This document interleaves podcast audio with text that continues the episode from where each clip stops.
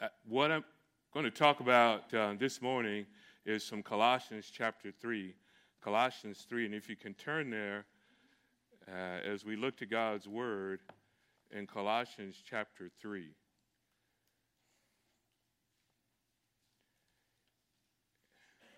And what I want us to do is to consider God's Word, and I'm going to read the passage that we're going to consider. Then I'm going to pray, and we'll we'll dive right in uh, because I'll need every moment um, of the time, you know, afforded me to get through this. Therefore, if you have been raised up with Christ, keep seeking the things above where Christ is, seated at the right hand of God.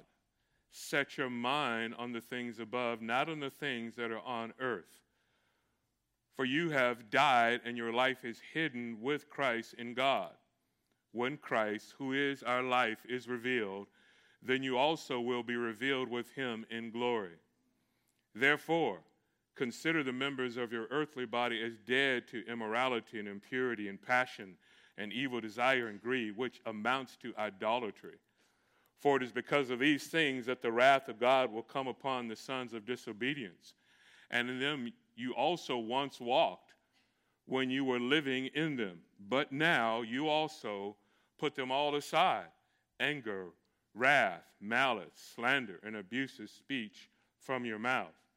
Do not lie to one another, since you laid aside the old self with its evil practices, and have put on the new self, who is being renewed to a true knowledge according to the image of the one who created him a renewal in which there is no distinction between Greek and Jew, circumcised and uncircumcised, barbarian, Scythian, slave and free man, but Christ is in all and is all.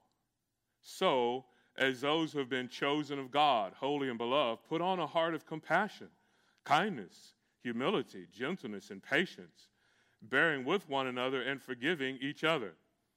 Whoever has a complaint against anyone, just as the Lord forgave you, so also should you. Beyond all these things, put on love, which is the perfect bond of unity. Let the peace of Christ rule in your hearts, to which indeed you were called in one body, and be thankful. Let the word of Christ richly dwell within you, with all wisdom, teaching and admonishing one another with psalms and hymns and spiritual songs, singing with thankfulness in your hearts to God. Whatever you do, in word or deed, do all in the name of the Lord Jesus, giving thanks through him to God the Father. Uh, Father, we come before you now as we would look to your word and pray that it will encourage us, that we can be edified by it, that we would be rebuked by it if necessary. Ultimately, that we would be conformed more to the image of Christ. And I also pray, Lord, if there's someone here uh, this morning and they don't know Christ, these things, although they may know the language of it or be familiar with it, it really isn't in their heart. That you would open their eyes this morning and they would see Christ and be saved. So give me grace, give me clarity um, as I communicate these truths in Christ's name. Amen. Okay, great. Colossians chapter 3. The title is Pre Life Counseling. You may be wondering why this title. What does that mean, pre life counseling? And let me tell you the direction of it and how we're going to approach this passage. And it is a large passage in one sense. Um, I've gone through it in parts, and it took me quite a while to do it in parts. And now here it is in one message, all 17 verses. And that may seem unusual, particularly for someone that has had his training, you know, at the Master Seminary. We tend to um, go sort of um, not just line by line, but just letter by letter at times, you know. You know, Paul, let's just stop with P and talk about P, right? Not even Paul did something. P, what does P mean? P, let's, let's evaluate that thoroughly, right? 16 part message on the letter P in Paul. But here I am, 17 verses. What am I doing, right? Pre life counseling. Because what we're going to determine from this passage is Paul, in these first 17 verses, is saying, I am preparing you for life. We've heard of premarital. Some of you married here. You went through premarital counseling. You discovered things there that you didn't know about yourself and certain things you did know about yourself and about your spouse and about marriage and, and what marriage entailed. And, and that helped you before you went into marriage. Uh, there is even pre employment counseling. Um, you're going to take on this job, so now this is what this job entails. Let's prepare you for it. And I believe what Paul is doing here here is life. Let me prepare you for it. And in particular, chapters 3, 18 to 4, 1, here is life in reference to family, here is life in reference to work, and also, as well, you see later on in chapter 4, here is life. You're supposed to be in the world, witnessing to the world the gospel of the Lord Jesus Christ. But you need preparation for it, you need counseling to ready yourself for it. And when we think about life in counseling and the family, we would all agree that the family is under attack in society. It's being redefined and it's being redefined in social settings in the classroom. And in the classroom, everywhere from grade school all the way to graduate school. What is a family? And we would also say in our country, sadly, that even at times by the government is redefining what it means to be a family. Issues of sexual orientation redefined. How one identifies themselves and their gender redefined and this obviously presents a challenge uh, for everyone to either understand life and to live accordingly if we don't have a proper definition of it. And let's say, for instance, even if it were not redefined, there is still the challenge to live in harmonious relationships at home and in work. Even if we could dial back the clock and, and family and life and responsibilities and role models and roles within a family were defined as they were 100 years ago, it would still be a challenge to live in harmony in marriage and in the family and at work and, and to be a witness there in the world. And the reasons that, that it is a challenge, or the reason that it is a challenge, should be obvious to us all. It's the issue of sin. You know, for the unbeliever, they are bound in their sin and, and they have no resources apart from their own effort and simply moral training. Now, it is my position that an unbeliever can live in a harmonious relationship, um, but they can't do it to the glory of God, and obviously they can't do it being empowered by God. It's a greater struggle for them because they don't have any internal energy. They don't have the life of God in them to live out these relationships, but nonetheless, they can do it. I was just visiting uh, uh, last month one of our Grace Advance churches, one of our newer ones. We installed a pastor there in British Columbia, in Chilliwack, British Columbia, about 40, well, about an hour and some change east of Vancouver. And I met a gentleman, dear gentleman, um, that was at the church there, and I got to talk to him and realize that he really doesn't know the Lord. But he's there, and his wife is there, and she knows the Lord, and they've been married 50 years. 50 years. So, how did he do that? He's not a believer. Some people would say, well, believers can't even have good marriages, they, they can't have good families. That simply isn't true. They can because they are created in the image of God. And unbelievers don't suppress the truth absolutely. Unbelievers can have a sense of moral training and they can live by that moral training as people who are endowed just with God's grace in a general way. 50 years. I hope to be married 50 years. Some of you are here today and you're just starting off on your marriage, and, and I'm sure that you hope to be married for 50 years. So it can happen for the unbeliever, but they're not empowered by God to do it. We who know Christ are. One of our professors, actually at the seminary, Keith Essex, and he's retiring this year after 25 years of teaching at the seminary, and he was sharing a story. He is in, uh, his roots are in England, and how his father told him that he should go to he should go to Sunday school until he was 13. And the reason behind that, his father doesn't know the Lord or didn't know the Lord, and he said you should go to Sunday school because there you receive your moral training. And it was so interesting that Keith said that after he was 13, he says, um, he still wanted to go to church because eventually he was saved. And his, his dad said to him, Why do you want to go back now? You've received your moral training. That's what Sunday school is there for. So, even in his mindset as an unbeliever, he said, Well, there are wonderful things that you can learn in the church, but it's not through a relationship, it's just moral sort of um, teachings and principles. So, we say to ourselves, there's some challenges in front of us for our families. There's some challenges in front of us to live in the marketplace of life, and how can we do it? I mean, how can you do it consistently? And it's obvious that there is only one solution, and that solution is to, to submit to the Word of God and follow the example of Jesus Christ. And we should follow the example of others who have followed Christ in the same way that Paul said, Follow me as I'm a follower of Christ. So questions come up about what about when marriage gets difficult? What about when my children aren't obeying? What about when I'm working with in an environment where a, a number of unbelievers are around me and I feel the temptations? What about when there's injustice even in my work environment? How should I respond? What about when I go out into the marketplace and I want to witness the gospel, but people don't want to hear the gospel? How do I respond to these challenges? And I know that everyone here today, you want the answers to that.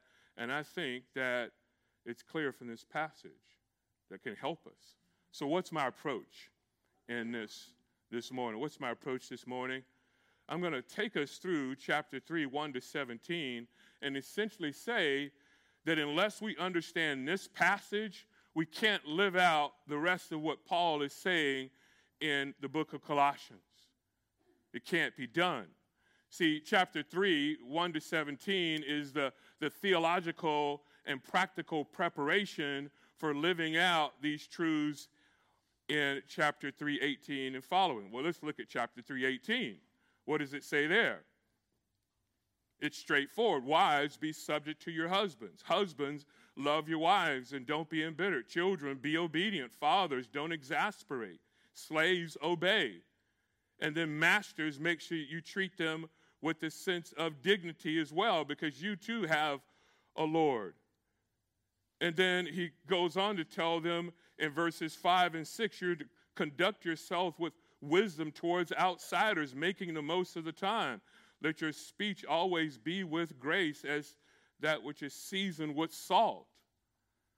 We're called to live this out, and the only way we can live this out is to have this counseling, if you will, from verses 1 to 17 of chapter 3.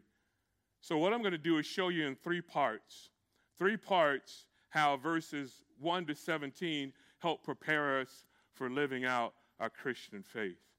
And then what I'm going to do is consider some questions for us all that we may have in reference to what you'll see later in the chapter, and then conclude with an exhortation to you. Number one is this a proper vision of Christ and Christian priorities is needed for a victorious walk of faith. That's verses 1 to 4. So, first, we have to have a proper vision of Christ. If we don't have a proper vision of Christ, then we won't be properly motivated to live out this faith. And let's look at this in three parts, even here verses 1 to 4 of Colossians chapter 3. Paul says, Therefore, if you have been raised with Christ, seek, keep seeking the things above where Christ is. So, first, if we're going to have a proper vision of Christ and that vision motivates us to live out life, you have to have a lofty view of his person a lofty view of his person. That as you look to God and you look to his person, and that person should motivate you properly to set examples in life. And it's obvious. Why do we look to his person? Because he is the perfect example of what? Moral purity and obedience. Life is calling us to disobey. Uh, there are things in life that are contradiction to, to what we're called to be and what we're called to do and what we're called to think. The world system wants us to disobey the commands that are clearly in front of us. But Christ is that example. And so we look to him and his person and we ask questions about him as an individual and we dive as deeply as we can into understanding the person of Christ and saying, that's what I want in life. I want to emulate him. If you might extract even just one thought from the life of Christ, and it would be this from the Gospel of John. And Christ himself saying this statement that he wanted to always please the Father. Always please the Father. So we ask ourselves a question how can I live that way? I mean, all of us, wouldn't it be wonderful if you could say, I always please the Father? I mean, if you could, every time you put your head to, um, to rest at night, say, This day I did everything to please the Father. If you could gather here every Sunday and when you shake the hands of someone and they ask you, How did your week go? You could say, My week was I did everything to please the Father. I mean, that would be great, wouldn't it? But guess what? There's a problem, isn't there? And we are that problem. And sometimes we put our head to rest at night and say, What did I do to please the Father? And we come and gather here and say, Boy, I had a bad week. There are times that I felt like I was falling back to my former way of life in certain areas. And it's not that way, but we look to Christ and we say, He is that example, then let Him motivate me for the direction of my life. It's also this as well. We must have a lofty view of His authority, a lofty view of His authority. So He says we are to look to where Christ is, and where is Christ? Seated at the right hand of God. See, this is a picture of his authority. And it's obvious from the text itself, this is a declaration of Christ's absolute authority over the universe. And why does he have this absolute authority over the universe? Because of what? His acceptable sacrifice for mankind. And what did he do? having offered that acceptable sacrifice, he sat down at the right hand of God, at the right hand of majesty. And the implication for, this is obvious and it's clear that if Christ is the absolute authority over all the universe itself, then surely he is the authority over our lives and our decisions and our relationships and our family and our work and our priorities and our decisions and our resources. How can he be the absolute authority over the universe, but yet he has no authority over your life? But he does. So I say to myself, since he has that absolute authority, I'm constantly asking myself, what must I surrender to Christ? Those are personal questions. I mean, in this room today, there are a thousand questions that if we were to compile them together, that each of us might ask ourselves and say, what should I surrender more to Christ? And I'd ask you to, even now as you sit, God, what should I surrender to you? In what area am I holding back? If you're the absolute authority of the universe, surely you're the authority of my life. Let me give more to you. Third is this you must have a lofty view of your future. Notice what he says as well. Of course, set your mind on the things above, not on the things on the earth. So prioritize properly. And then in verse 3, for you have died and your life is hidden with Christ in God. What's going to happen in verse 4? When Christ, who is our life, the, he is the substance of our life, the purpose of our life, the, the ultimate motivator for our life, is revealed, you will be revealed with him in heaven. So we look to our future. Why is it important to look to our future? Uh, because I would say that the Christian life is a grace empowered effort. A grace empowered effort to do what? we are striving to make our lives presently what they will be in eternity. And that perspective should help us in this life. I am living for eternity. And if I think about that properly, then that means that I need to reprioritize decisions and choices, resources, efforts, because I'm looking to the future. And if I think about eternity and all that that entails, then I will not be so transfixed on things that are temporary. But instead, what I will do, I will take all of my life choices through the grid of eternity. What do I mean? What do I mean by take them through the grid of eternity? If we think about here is the future. This is what I'm called for ultimately. Here is the purpose of my life. that I'm supposed to live and do all to the glory of God. This is what awaits me in life. Then I take that through that grid, and my decisions on the other end have to come out differently than they are right now. There are people right, right now that it's obvious because they think about the here and now, so they make decisions in the here and now.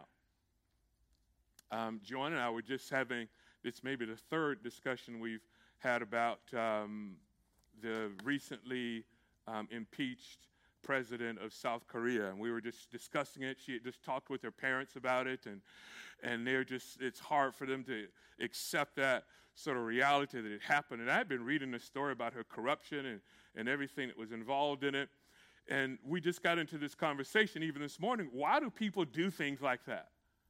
Why? You see, you're the president of a country. So, what more do you want? What more power do you want? What more resources do you want? Eh, and it comes down to not thinking, obviously, about eternity. It's the here and now.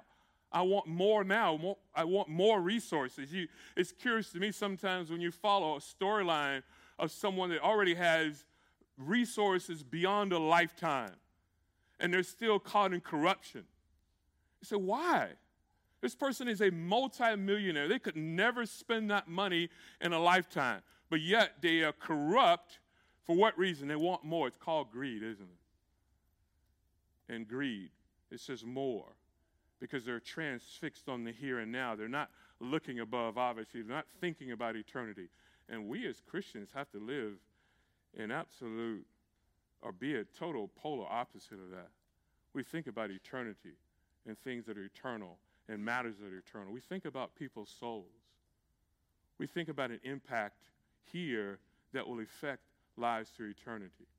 You witness to someone the gospel an eternal impact. You use your resources for Christian ministry and eternal impact that you have. You nurture your family for the good of God and eternal impact that you have. And sometimes people are so transfixed here that they can't see beyond that. And that can be true for believers as well. Here's a second major consideration a passionate approach to killing sin is needed for a victorious walk of faith. We see that in verses 5 to 11. It, what you'll notice here in verses 5 to 11 is every vice that's mentioned in this passage is only going to lead to what? It's only going to lead to harming these relationships, if not altogether destroying the relationships, and ultimately even destroying your testimony in the workplace. If you notice, verse 5 therefore consider the members of your earthly body as dead.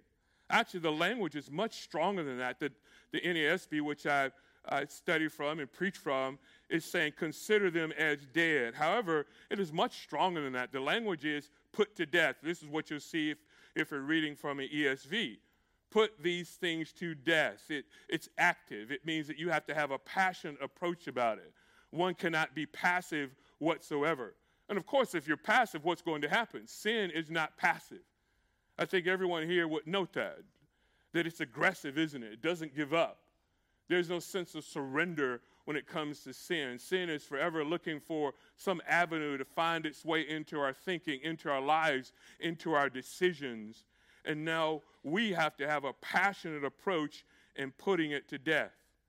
And this includes the attitudes that we may have and the passions that really undermine any attempt for you to fix your thoughts above sin and these vices are forever trying to pull us down. If we're thinking about things above and we're looking to Christ above, what is sin attempting to do? Is to weigh us down and to pull us down.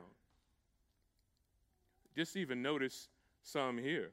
The ones that are mentioned in verse 5 immorality and impurity and passion and evil desire and greed. All of these things. And notice what he says at the end of verse 5 which amounts to idolatry. Why did he say it amounts to idolatry? Because when one has their hopes and their passions fixed on sexual deviation or passions or any expression of evil desire, it ultimately is idolatry. And when we think about idolatry, just the basic sense of it is what? You are substituting your affections and your attentions for God. So sexual expression becomes your God. The passions that are degrading becomes your God. Your evil desires become your God. And just like even uh, to a certain measure, I don't know all the details. I most definitely don't know what was in her heart, the former president of Korea, but absolutely there was greed.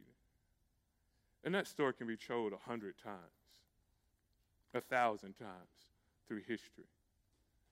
See, all these vices, and what are they going to do? They're going to undermine the fidelity of any family relationship and the integrity that's necessary for you to have a real example or testimony in the workplace of life. So people can look to you and say, that is Christianity. And what are they going to do? These sinful choices that sometimes we may fall prey to. What are they going to do? They're going to destroy trust. They're going to lead to compromise. It's an expression of selfishness. And ultimately, it may lead to things like there's going to be adultery. Not only adultery physically, but also in its mental forms as well.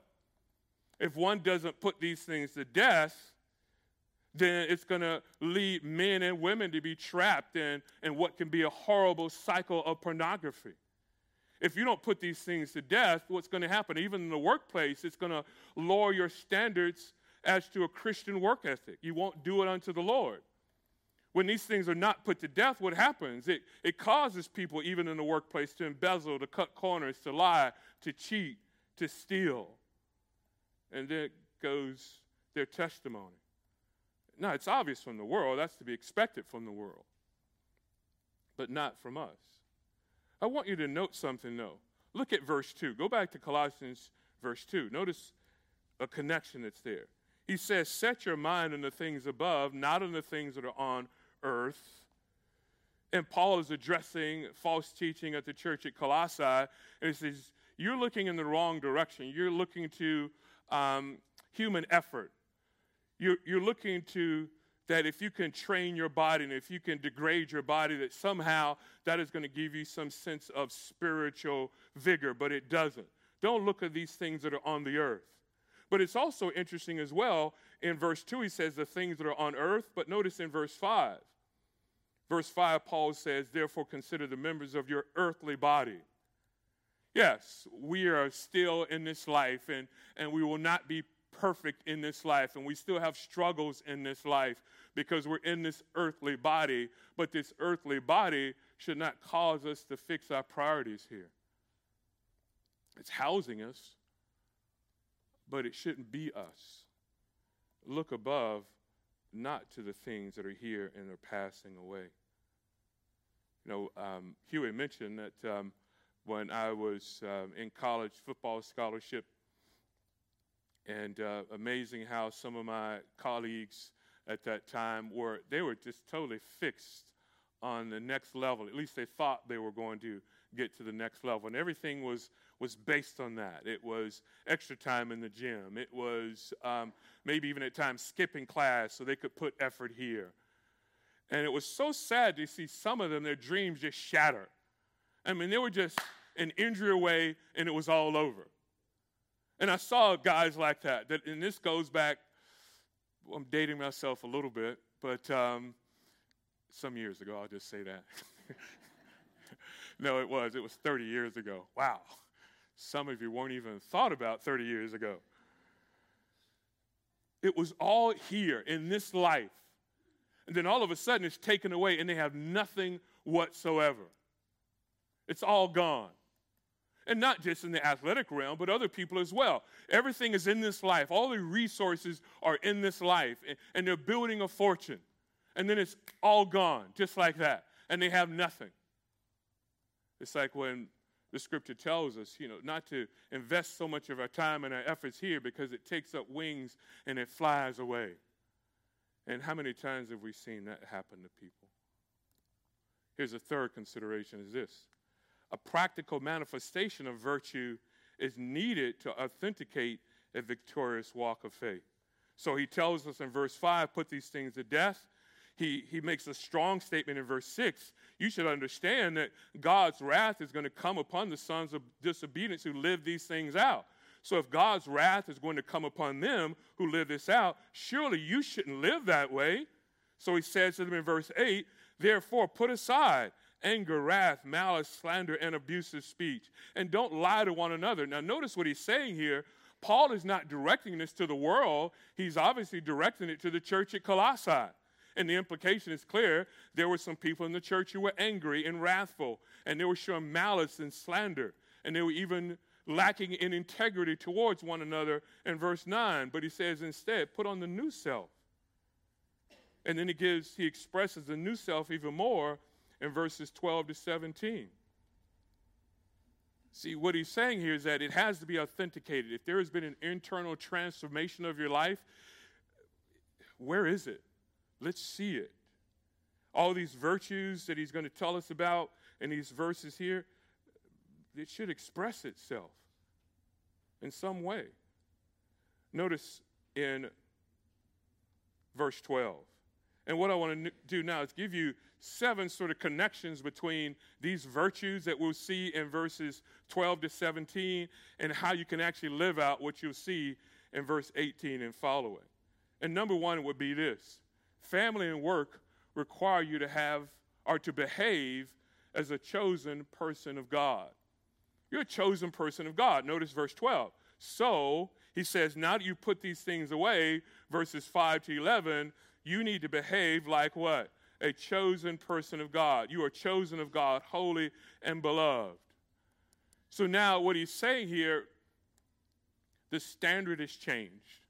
You are no longer, obviously, a child of wrath. Now you're a child of God's pleasure. Let your behavior reflect accordingly, is what he's saying. Chosen of God. Boy, I am so thankful for just this doctrine, this reality.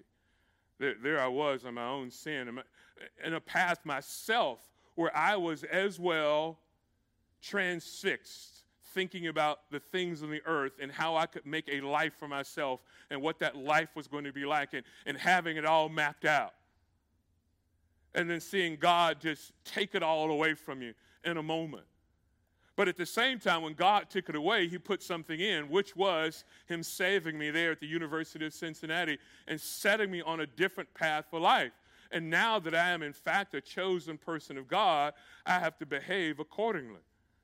Chosen person of God, if you were to follow this thought, you go back to the patriarchs being chosen by God, Israel being chosen by God, and then Jesus Christ chosen of God. But not only that, he says you're holy, to be holy, to be set apart, to be distinct. You're to be distinct from the world. But not simply that, he's saying that I have an affection for you. You're beloved by God. This is a good thing just to, to think on the reality that the sovereign of the universe cares for you dearly and affectionately, is what he's communicating here. Now, let that motivate you as well and you have to put on these virtues. Why do you have to do that? Because you will emulate Christ powerfully. See, Christ was a chosen one of God, and now we're chosen people of God, and we're called to emulate Him. So now the privilege we have to emulate God, whereas before it was just the opposite. We ran from God, we were contrary to God, but now we can be emulators of God. This is a radical transformation that takes place in the Christian life. So now the privilege is ours to emulate Christ powerfully. Number two would be this family and work require you to put on the virtues of faith. So it says, yes, that's the context that you should think about these things as being chosen, but now here are the virtues that replace what you saw earlier. So before, instead of immorality and impurity and greed and anger and wrath and lying, put on compassion, kindness, humility, gentleness, and patience, he says. So you have to put on these virtues of faith. Why do you do that? Because it manifests the grace of God. Not only the grace of God towards you, but also the grace of God amongst other people. To show compassion. That is to look on other people with seeing their need and having a sense of pity and then acting on that need. To show kindness. That is practical ways that you can help your brother and sister. To walk in humility, to not think of oneself first, but to think of others first, to show gentleness when the natural response might be harshness or indifference, either, to be patient, I was thinking about, um, you know, the gentleman that I referred to that I met in British Columbia, and um, patience. Uh, interesting word. This this word that means that to be long of suffering, and is the backdrop to the word to be long in suffering. Every relationship takes patience. Do you agree with that? Um, mar- all you married folks that are here today, have you grown in patience in marriage? Did you, did you perhaps realize that you weren't as patient as you thought you were prior to marriage? When it comes to parenting, the, the patience to watch a child grow and, and see them developed as a parent. In the workplace, patience that you need to work with other people, even perhaps those that you supervise are working or being patient with that person. It can be agitating at times that's even supervising you. Absolutely necessary to be long in suffering. Whereas before you were short fused, now there's a length of suffering that you can endure because Christ was that way. I mean, think about it for a moment. Where would we all be if Christ were not patient with us? That's something that's um, true in parenting. Sometimes one can, you know, have these expectations of your kids, but then when you take it to the grid of God's patience with you, it can temper some of your expectations. Because you say to yourself, I have this expectation, and here's my response to my child. If God responded that way to me, where would I be? Patience. These virtues are necessary. Number three is this family and work require you to offer forgiveness consistently. Forgiveness consistently. Forgiveness must be shown. Why is this necessary? Because it, it heals injury. Notice what you see in verse 13 bearing with one another and forgiving one another. And this word, bearing with, actually could be translated that you're tolerating one another. Now, generally, when we think about the word tolerate, we can think about it sort of a negative connotation. You know, sort of, I'm tolerating it. I don't really like it, so I'll tolerate it. You know, one goes to a restaurant and you and you have some food that's really not that great, you may tolerate it. Or someone that gets on your nerves, you, you tolerate that person. But here he's taking it out of that negative connotation. He's saying you tolerate, but in the sense that they have maybe quirks about them, idiosyncrasies about them that may rub you the wrong, wrong way. They have tendencies, but you bear with them. You're with them in the long run, is what he's saying. Then, most definitely, you must be forgiving as well. Continually forgiving, consistently forgiving. No injury, I'm sorry, no relationship can make it without forgiveness. Not one. It's not going to happen in your family. It's not going to happen in the world if you're not willing to forgive. And notice the motivation again, is, it takes us back to Christ. Notice in verse 13 whoever has a complaint against anyone, it's happening in the body. Then notice what he says in verse 13 just as the Lord has forgiven you. So we pause for a moment and ask ourselves a question to what degree is that? I mean, what's the magnitude of God forgiving me?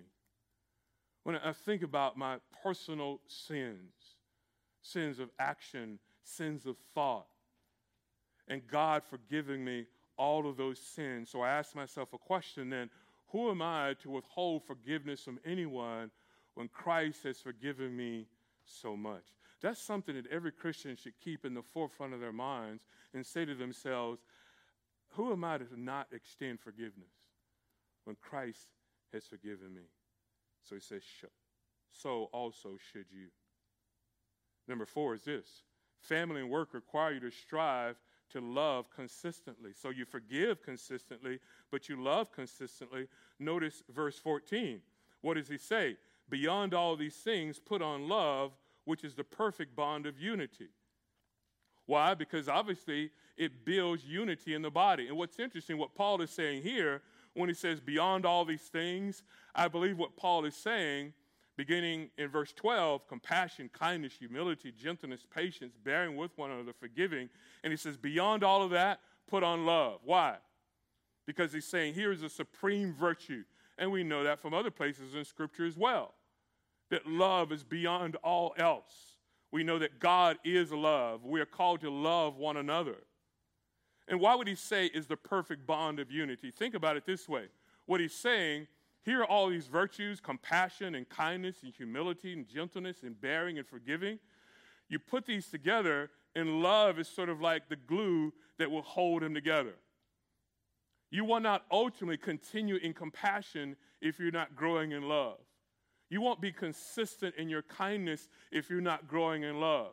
And what he's saying, in one sense, if you take away love, it's like that thread that you can take away, then everything falls apart. Because first, you're not motivated properly to show these virtues if it's not first motivated in love. So it's the perfect bond of unity. What unifies ultimate cornerstone? Love brings you together. It, it bonds you, and it bonds your heart together. So it brings unity. Number five is this family and work require you to seek the peace of Christ in all relationships. Let the peace of Christ rule in your hearts, to which indeed you are called into one body, and be thankful. What is he saying here in verse 15? Uh, I don't believe Paul is talking about let Christ rule in your hearts individually. What he's talking about, let Christ rule in your hearts corporately. So there should be an atmosphere of peace that is ruling in all of your lives. So here at Cornerstone, is there peace in your midst? Why? And my experience, not just from pastoring, you know, for many years, but also just specifically, even with Grace Advance, some of the situations that we have to work with in churches are churches that have gone through difficulty, heartache, pain, and there's been a church split or the potential for a church split. And in every situation, this is absolutely true. Peace was not ruling.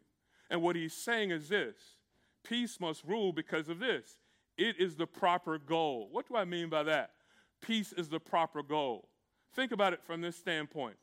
Have you ever, and I shouldn't say have you ever, you've had um, differences with someone in the body of Christ, even, and you come to a meeting to try to reconcile. Now, you can come to that meeting with this goal I'm going to prove them what? Wrong. I have more than enough ammunition on my side. Logic is on my side, the facts are on my side, and then you come to that meeting with that goal in mind. That's the wrong goal. In a husband and wife relationship, now you need to talk through an issue. And if you come to that conversation with the goal in mind other than peace, then you come with the wrong goal. Paul is saying the peace of Christ should rule in your hearts. And notice even further this idea because you're called into one body. So make that your goal. You come to any situation, any relationship. What is my goal? Is it to win? And sometimes it's said, I want to win. Or is it peace? Now, if your goal is peace, you come with a different perspective, a different heart. It'll be one of humility and gentleness and patience. Peace. Number six is this family and work require you to seek the word of Christ in all relationships. Then he says in verse 16 that the word of Christ richly dwell within you. Again, he's saying, in your midst, Christ's word should be richly dwelling in you. And it's my position that he's saying here one way that this happens is actually through powerful praise in the midst of God's people. So you do it through singing and honoring Christ through psalms and hymns and spiritual songs. And that's why it's important, even when we sing to the Lord, that our songs have some substance to them. Because what Paul, I believe, is saying here, when you sing to the Lord in the midst of corporate worship, it edifies because that's a way for you to learn and to promote the Word of God. It's even a way for you to teach and admonish. So that, that really is something where we have to consider even what we sing and what we sang earlier today. I would say all of that was an opportunity to admonish and to teach and to edify. Because there have been places that I've gone, and, and perhaps you know as well, there's songs that are sort of in contemporary society today. And you say to yourself, what are they saying? I mean, to whom are they referring? Uh, it could be something that could be on a pop station or it could be on a Christian broadcast. It's not truly discernible what the message is. That's why music is so important that even it's a way for us to even learn more about the Word of God. Then, number seven is this family and work require you to seek the will of God in all things. Verse 17. It sort of comes to a head here in one sense. Why is this necessary? Because it is the ultimate goal of life. So he pulls it all together in one sense. Whatever you do in word or in deed, do all in the name of the Lord Jesus, giving thanks through him to God the Father. So it encompasses everything in your family, in your work, your job, your recreation, whatever you do. Um, my mother's favorite verse, at least I, she was really not, not, taught to me because she died when I was really young. But um, as you know, oral tradition is passed on in families, that everyone would tell me, you know, your mom's favorite verse was um, 1 Corinthians 10:31. Do all to the glory of God. So all of life is to the glory of God. So you ask yourself a question Am I looking above or below? Will this help me do all to His glory? Will it help me do everything in word or in deed, every action of life? But notice something in verse 17, it's so important. This is what shapes these decisions. He says, Do it all in the name of the Lord Jesus Christ. A simple principle, but yet it's so profound because it should touch every aspect of our life. You ask yourself a question if I do it in the name of the Lord Jesus Christ, can it be done in His name? Can I make that decision in His name? Is that the proper use of my resources in His name? Is that how I should prioritize in His name? Is that the response I should have? Can I have that response in His name? Name is very important, isn't it?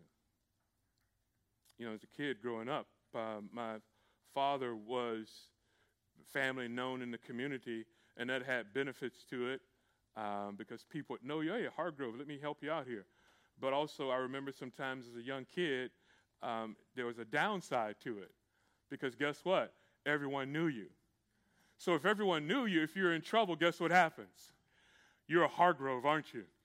I remember that. It's as if it was yesterday. You're a Hargrove, aren't you? And at times you're in trouble, and it's like, your dad wouldn't like that. I'm going to let your dad know about that. Or at times it was a first name basis. You know, I'm going to let Thaddeus know about that. I know him. I've known your dad all my life, and he's a good man, and did this and he did that. He wouldn't like that. And you sort of just shrink from it because you're thinking, that's right, I'm a Hargrove. And whether that's my propensity or not, guess what? I can't do it in that name because it's inconsistent with the name. And that's a human name. From as much as I loved my dad, and as much as people you know, thought he was a great person, he was flawed as well. He was a sinner as well. But here's the name the name of the Lord Jesus Christ.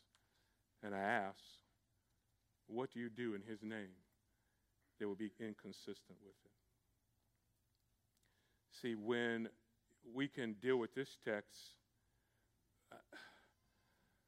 the wife is going to be able to follow a husband even if he's not leading properly. It prepares you for it. If you deal with this text properly and think about it and meditate on it, husbands will be able to love a woman who's not submitting and even at times perhaps even aggravating. Children will be able to obey parents, even if they don't quite understand the reasons behind it or even fully agree because they know they do it unto the Lord. If we understand something like this, it will prepare you for life. Then fathers will deal with their children with gentleness instead of harshness instead, which can exasperate a child. If we deal with a passage like this properly, then employees uh, will be able to work in an environment where it's difficult and it's hard because they see themselves as working unto the Lord. And even if there's injustice there, they can deal with that because they know that injustice was also done to Christ as well. If you deal with this passage properly, I think that it will give you a platform to be a witness for Christ in the marketplace of life because you realize this is what I'm supposed to do. This is my calling. This is my purpose in life. So, whatever I'm supposed to do in word or in deed, I'm going to do it unto Christ, to God the Father. I'm going to look to Christ where he is, seated above, not on the things on the earth, because the things on the earth are passing away. I'm going to fix my heart on the one who's already fixed his heart and is calling on me, and I'm going to serve him. I look to eternity. So, at least in some measure, perhaps I might even say in great measure, we can say that our lives are aligning with our future, which is in front of us. And we might get closer to Jesus Christ, who says, I'll always do the things that are pleasing to him. So, Father, thank you for your grace and mercy uh, you show us in your word, and pray that um, you give us the heart and the will to live this out. In Christ's name, amen.